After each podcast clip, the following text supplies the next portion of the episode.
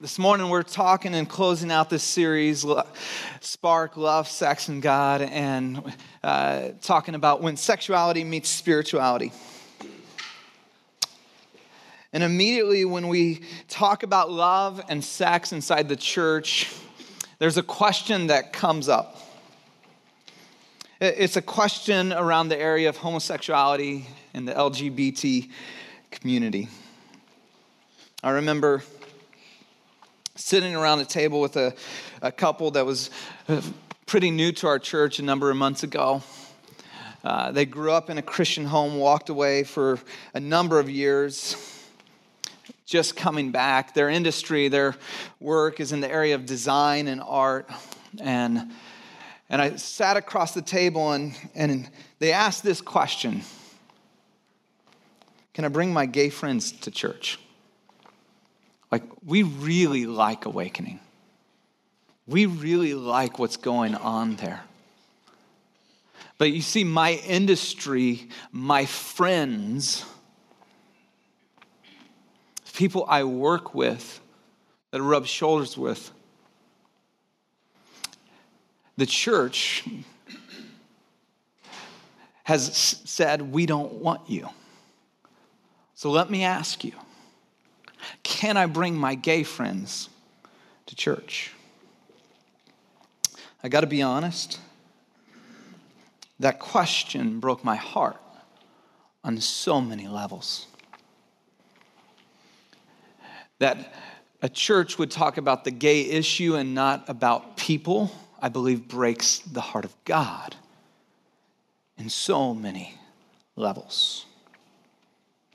You see, how the church has responded has caused a whole group of people to ask this critical question Does Jesus really love me? I mean, I mean does he? Because everything around me seems like his followers don't.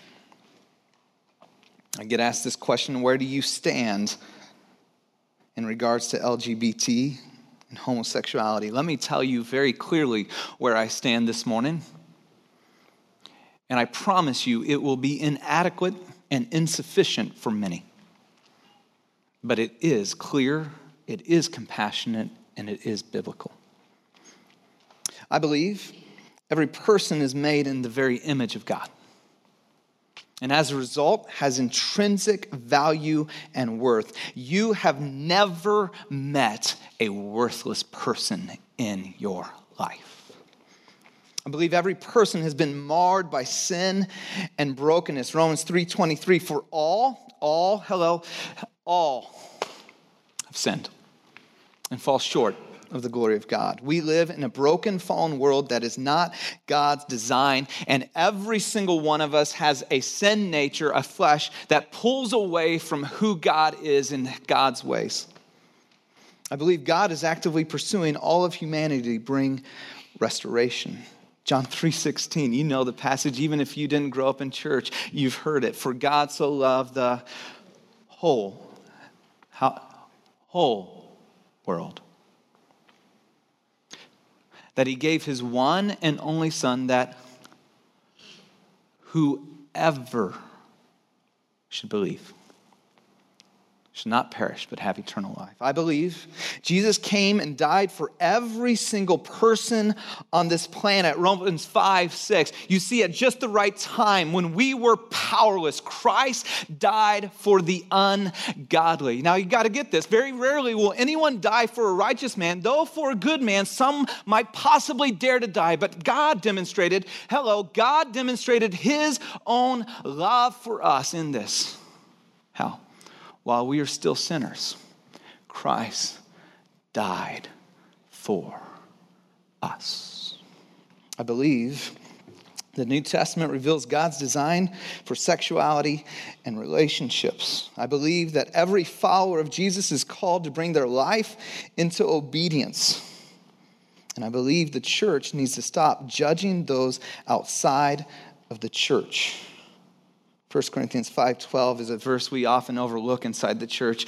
Paul says this, "What business is it of mine? Or what business is it of mine to judge those outside the church?" Implication: none. Are we not to judge those inside?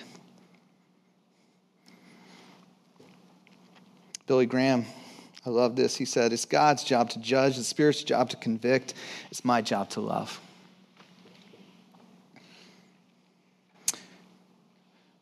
For far too long, the church has been known for what it's against instead of what we're for. I believe the church needs to be the safest place in the world to wrestle with deep and hard and messy questions.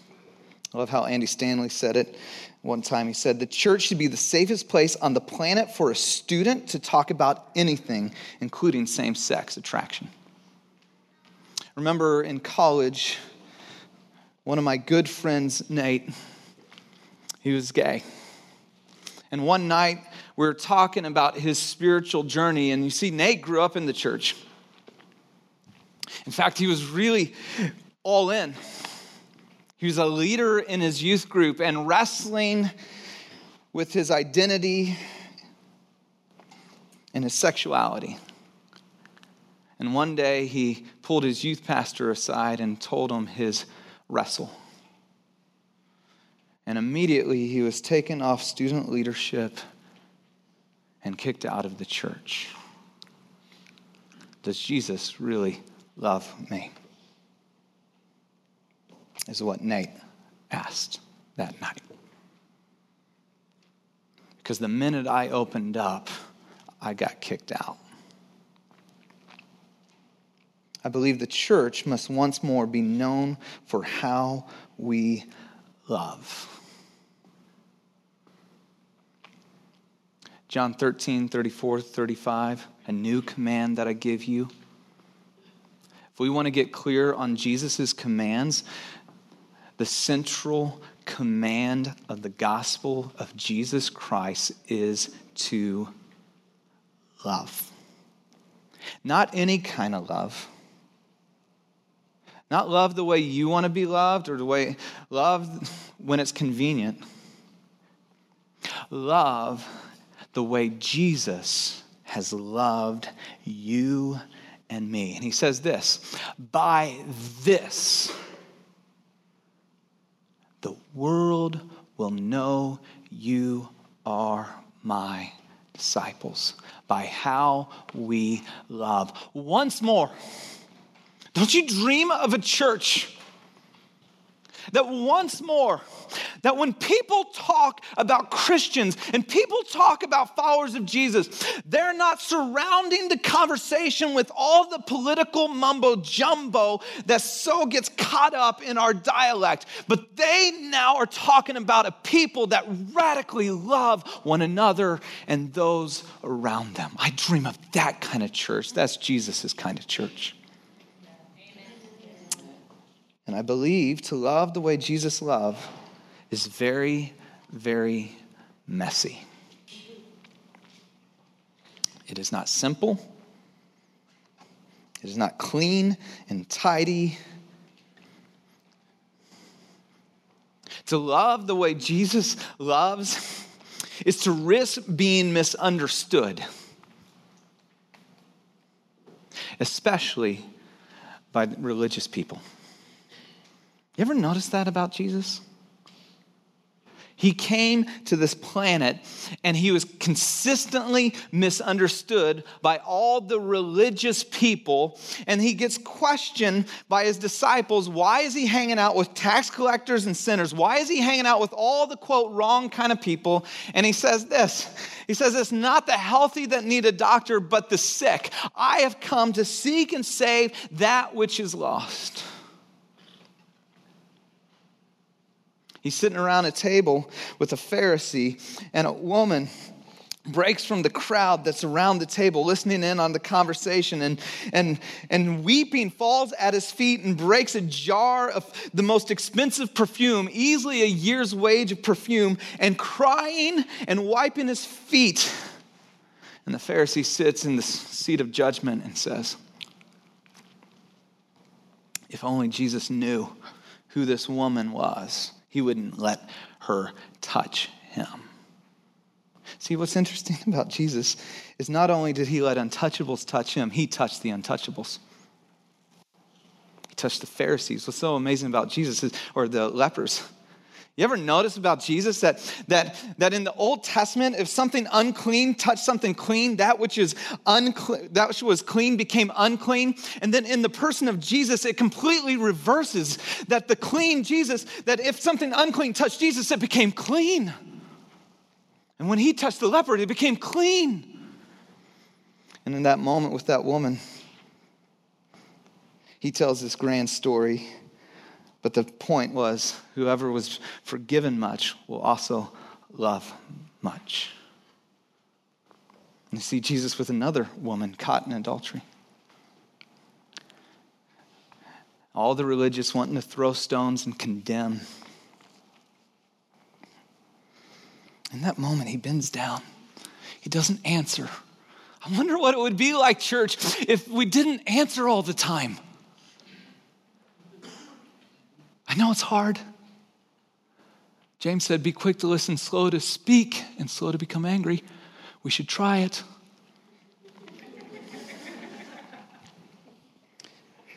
and he's getting hit on every side, forced to somehow speak into this situation. And if he shows mercy, he's breaking the Old Testament law. And if he shows justice, He's going against who he is. And he bends down and writes. Nobody knows what he wrote. Here's only my guess, by the way. I believe that he bent down to write to take the eyes off of everyone of the woman in the middle who is most likely naked, ripped in front, and publicly ashamed, and to take her shame and bring it onto himself. And then he gets up and still, with such deafness, Jesus is so smart. We should learn a lot more about how to respond to these issues the way Jesus responds. He says, Whoever hasn't sinned, you go ahead and cast the first stone. The text says, one by one, with the oldest, they walked away. He says, Woman, where are your accusers? They've left, Master. Neither do I accuse you. Go and sin no more. See, when Jesus encountered people who were far from God, by the way, he always led with compassion and then clarity. Somehow we've mixed that up as the church and we lead with clarity and never get to compassion. I believe to love the way Jesus loved is messy and it risks being misunderstood for the sake of people designed and made in the very image of God. It's not an issue, it's people. Let's be clear. And I believe when a person experiences the love of Jesus, they are changed. My aim and my goal when I preach, my aim and my goal as I live, my aim and my goal as I go about daily life is not somehow to try to change you or convince you. My aim is simply to introduce you to Jesus who has changed me. See, I have this crazy belief that if you meet the risen Savior, your life will be forever changed. That, that His grace and His love will transform you. I have this crazy belief, eh, this crazy belief that the closer you get to Jesus, the more you'll look like Jesus. So, my job is simply my goal is simply to point you to Jesus.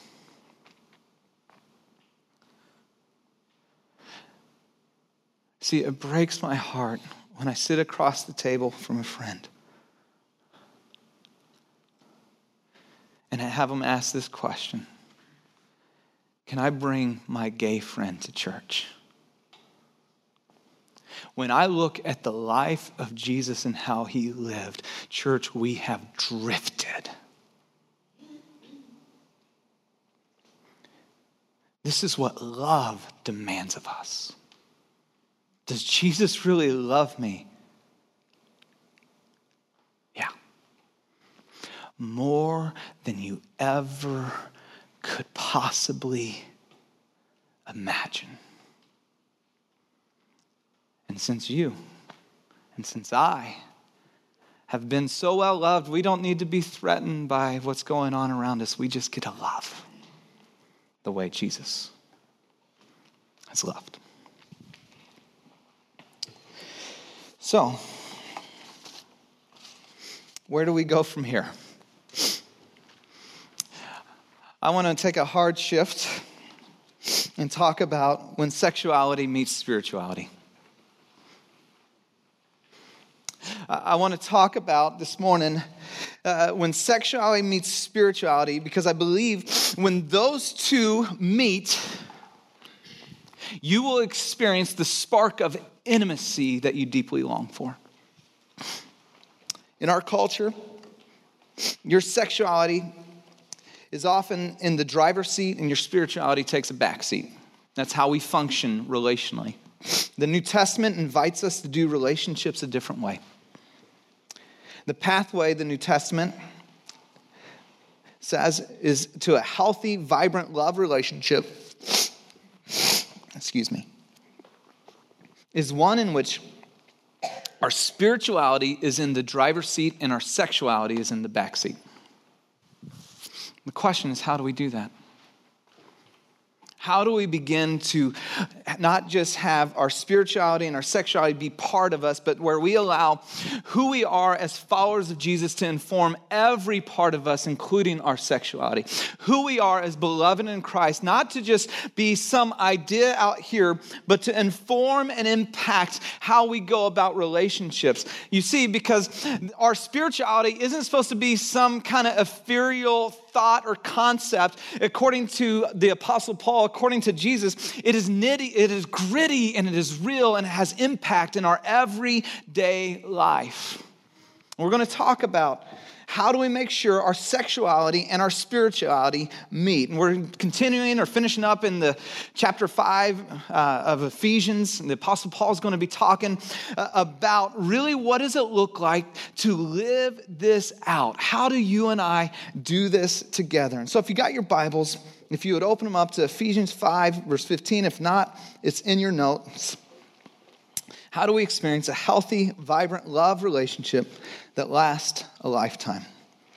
He's going to say the first thing we need to do to make our spirituality and our sexuality meet is we need to pay attention to your direction. You need to pay attention to your direction. Most of us pay attention to the direction that our careers are going. Most of us pay attention to the direction, at least that we're driving our cars.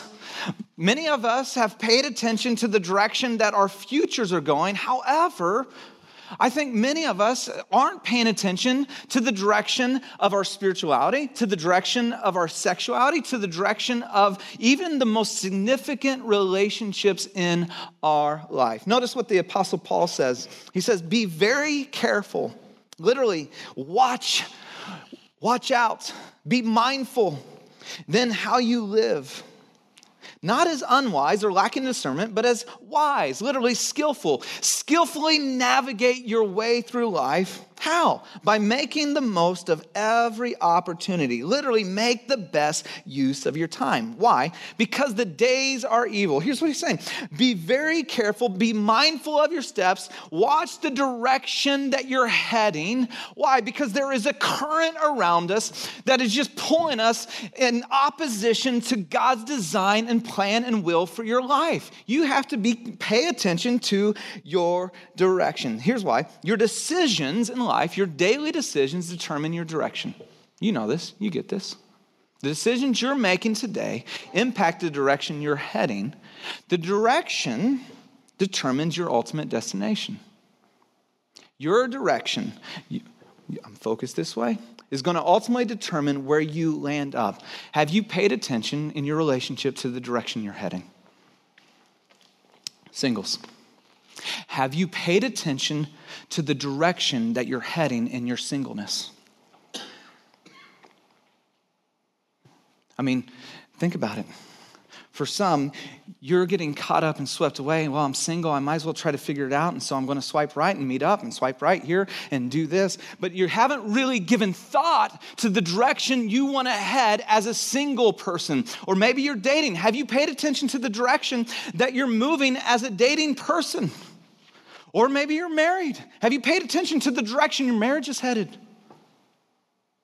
Do you know where you, the decisions you're making today, the ultimate de- destination is leading you tomorrow?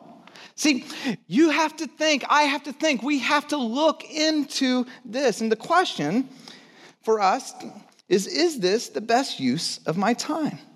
Are the decisions I'm making, me, making taking me in the des- direction of my desired destination? Are the decisions I'm making taking me in the direction of my desired destination? Is this the best use of my time as a single? Is this the best use of my time as dating? Is this the best use of my time when you're engaged and married and as a mom and dad? See, for spirituality and sexuality to meet, we actually have to first be aware. Okay, wise. Wise. There's a difference, by the way, between being right and being wise. You can be right and unwise. And there's plenty of people that are right and are jerks and do it in a wrong way. Okay, here's what the wise know, by the way. The wise understand that all of life is connected. We miss this.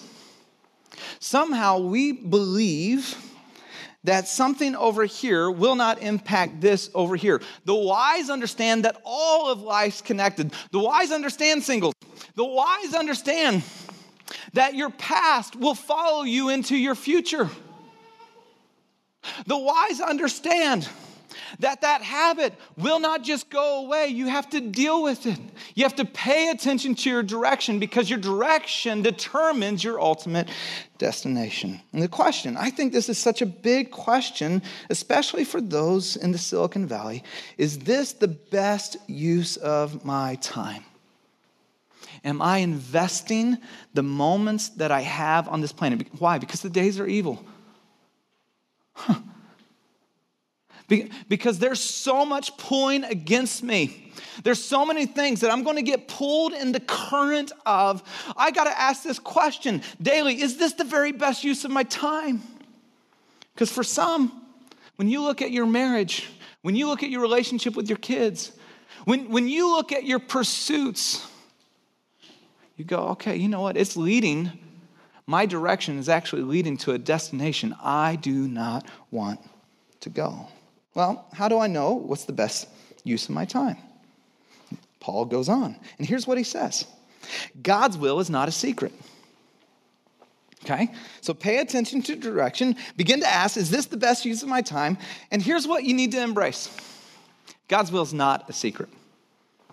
Somehow we've begun to believe in the church that his will is hidden and you got to kind of search it out and you kind of think about it and you got to figure it out and like, I am really not sure what God's will is for my life. And I sit down, especially with young 20 uh, and oh man, I just want to know God's will for my life, God's plan.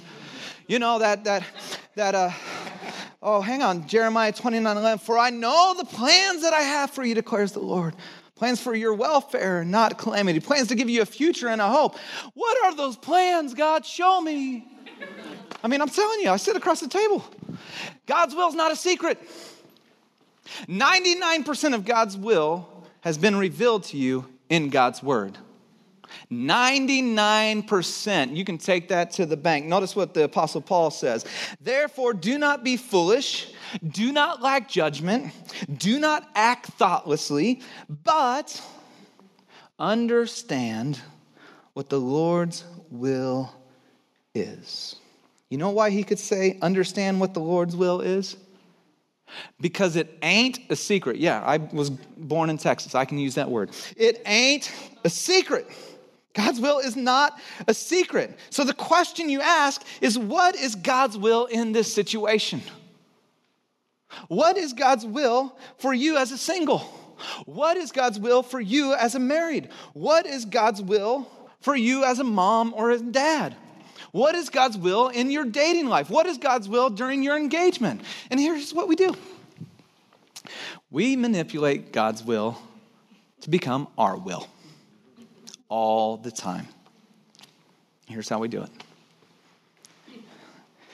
You know, doesn't God, God's will's got to be for me to be happy.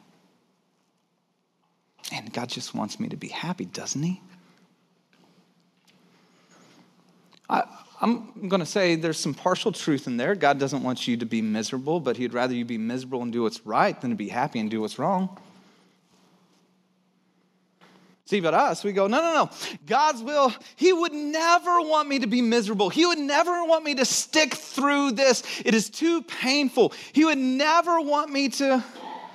God's will. I mean, God wouldn't have brought her to the gym if it wasn't his will. We have this chemistry. God wouldn't have brought him to the work. We have this. I know I'm married, but you don't know how hard it is at home. You don't know that we have drifted apart. You don't know that uh, he's not even walking with Jesus, Ryan. And I met this great godly man at the gym, and wow, he loves Jesus. And right? This is how we manipulate God's will. Have you read what Jesus said about divorce, by the way?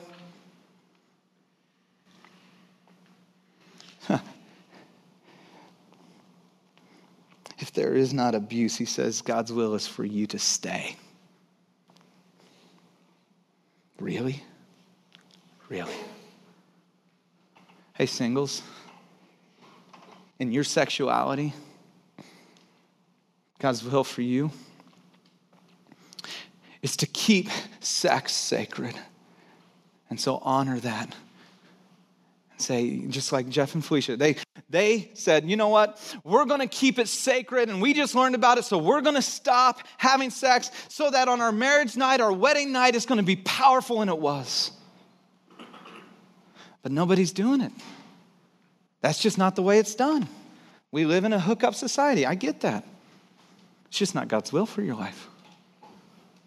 Please please don't talk to me about God's unrevealed will for your life when you're not obeying his revealed will for your life. Some of you need to write that down and then figure out where are the areas that you need to start obeying. Because some of you are wrestling with the 1% and you're not obeying the 99%.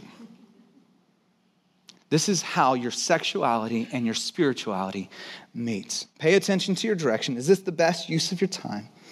God's will is not a secret. You begin to ask, what is God's will in this situ- situation? And then if you're like me and you just feel like, well, I don't know if I can do that.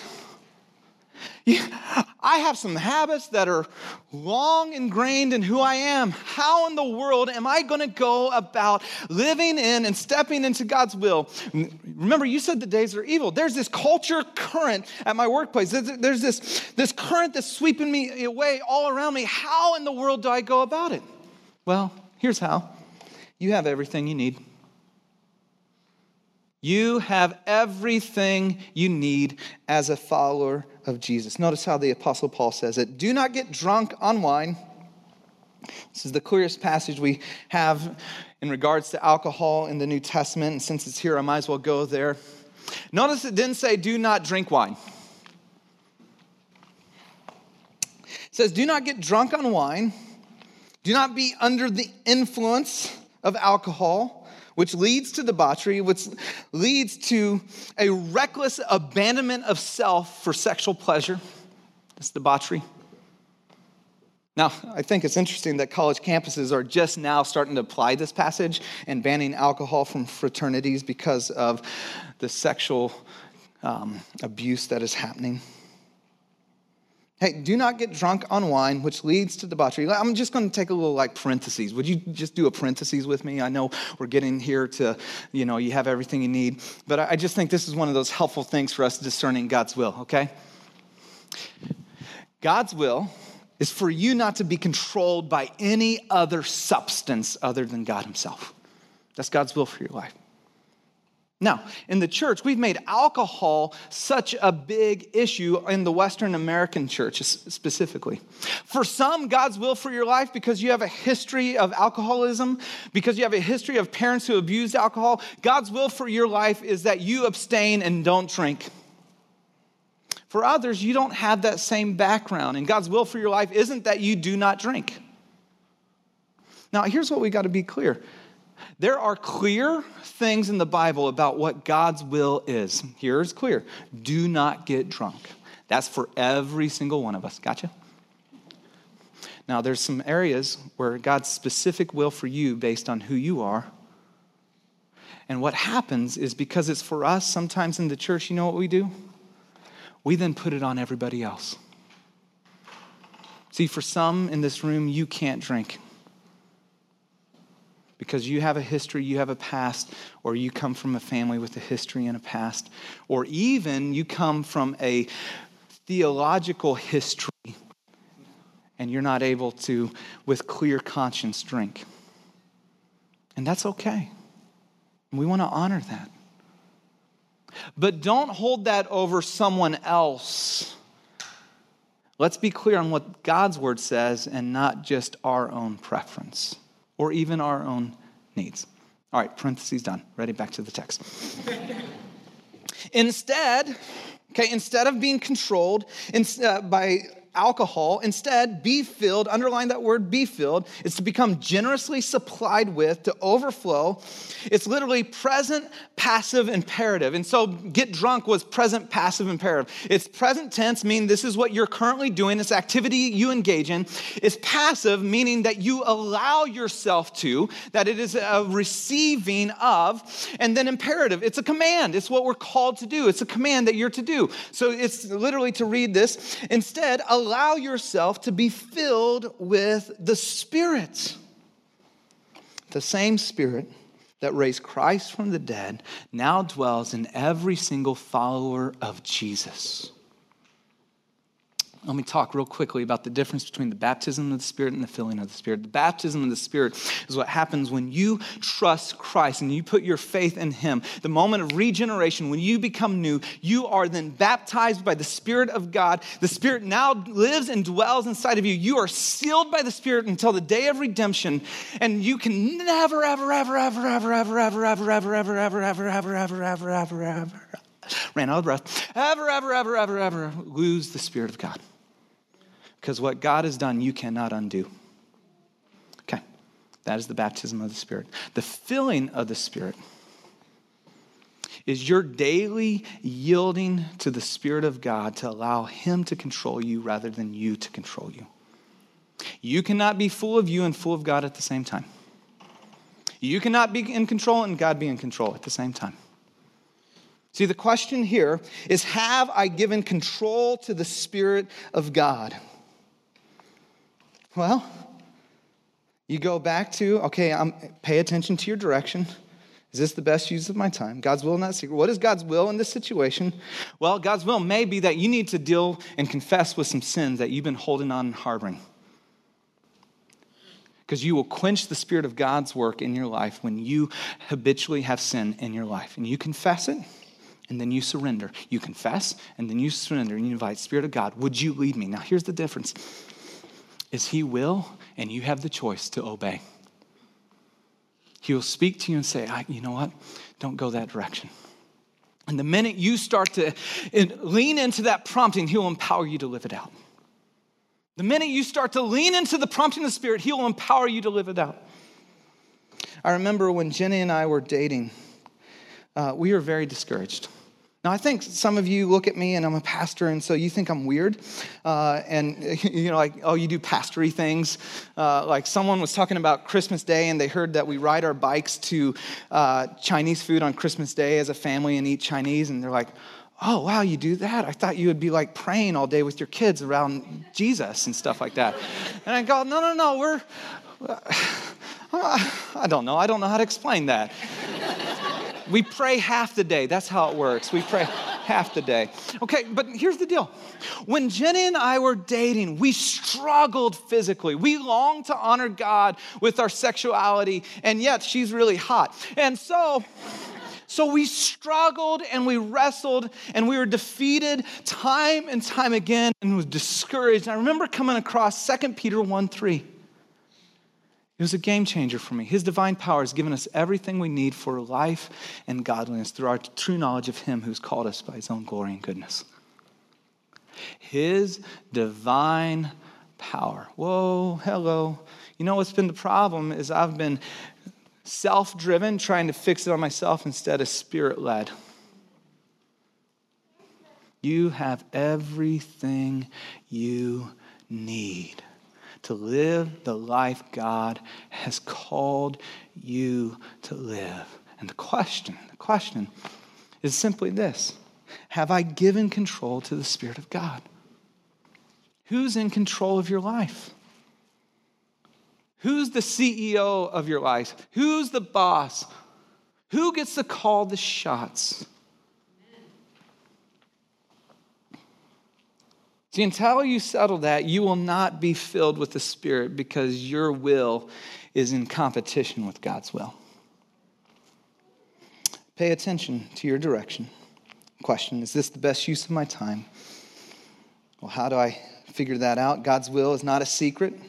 You ask, What is God's will in this situation? And He's given you everything you need to live into His will. Well, how do I know I'm filled with the Spirit? You ever wondered that? Joy and thanksgiving are the result. When your life is yielded to the Spirit of God, you didn't think it was going to be that. Some of you are like, if I'm spirit filled, it's going to be drudgery and gloom.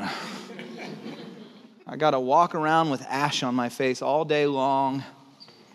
No, no. I love what C.S. Lewis says. He says, Joy is the serious business of heaven. Pierre de Sharin, I totally butchered his name, I apologize.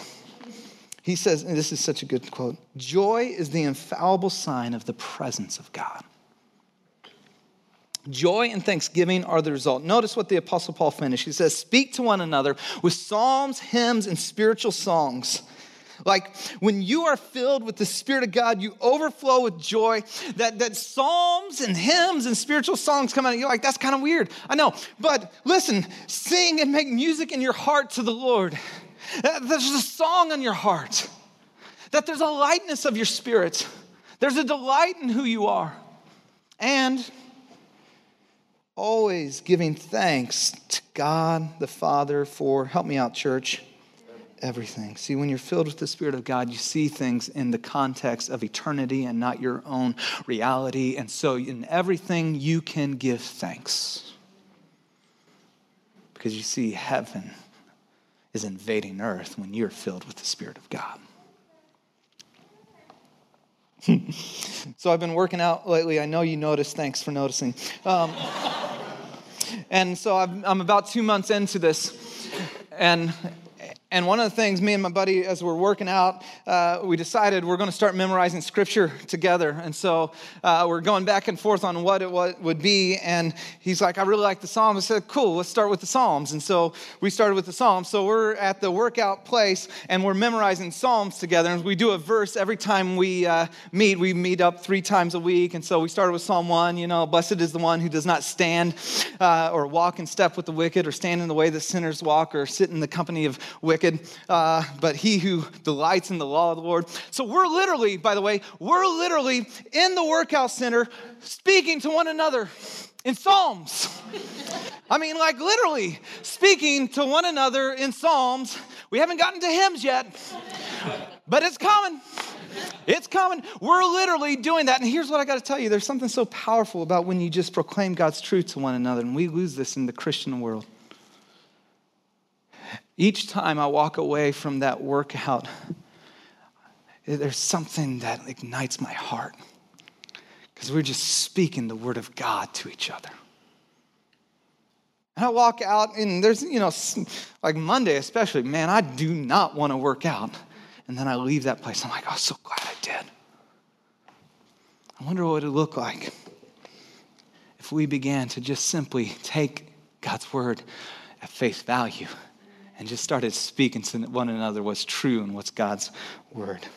Do I have a song in my heart and gratitude on my lips? You want to know if you're filled with the Spirit? Do I have a song in my heart? And gratitude on my lips. Well, if you're tired of constantly comparing, of being dissatisfied with your circumstances, of feeling empty and unfulfilled in your relationship, of always looking for a relationship to complete you, if you're tired of not enjoying the life you currently have, then let me extend to you an invitation to let spirituality and your sexuality meet. Would you pay attention to your direction, discern God's will, and give control to the Spirit of God? This morning, as we close, we're going to take communion, which is the celebration of Jesus' love for every single person on this planet. And it's an invitation for you to take a moment and discern the direction that you're heading. It's an invitation for you to take a moment and really offer and go, God, you can have all of me. Take control. And as you do that, there's going to be a couple things that come to your mind that go, well, not that, not work. not that secret component. I don't want you to have that. Oh, did you see that? I didn't even think you saw that. I kept that so far down there. And he sees it. And I invite you to take communion and in such a powerful way where you would go, okay, I'm going to evaluate the direction I'm heading. I'm going to invite the Spirit of God to have His work in me, and you have control because anyone who's willing to give their life for your good has your good in mind. Would you trust Him today? In Jesus' name, amen.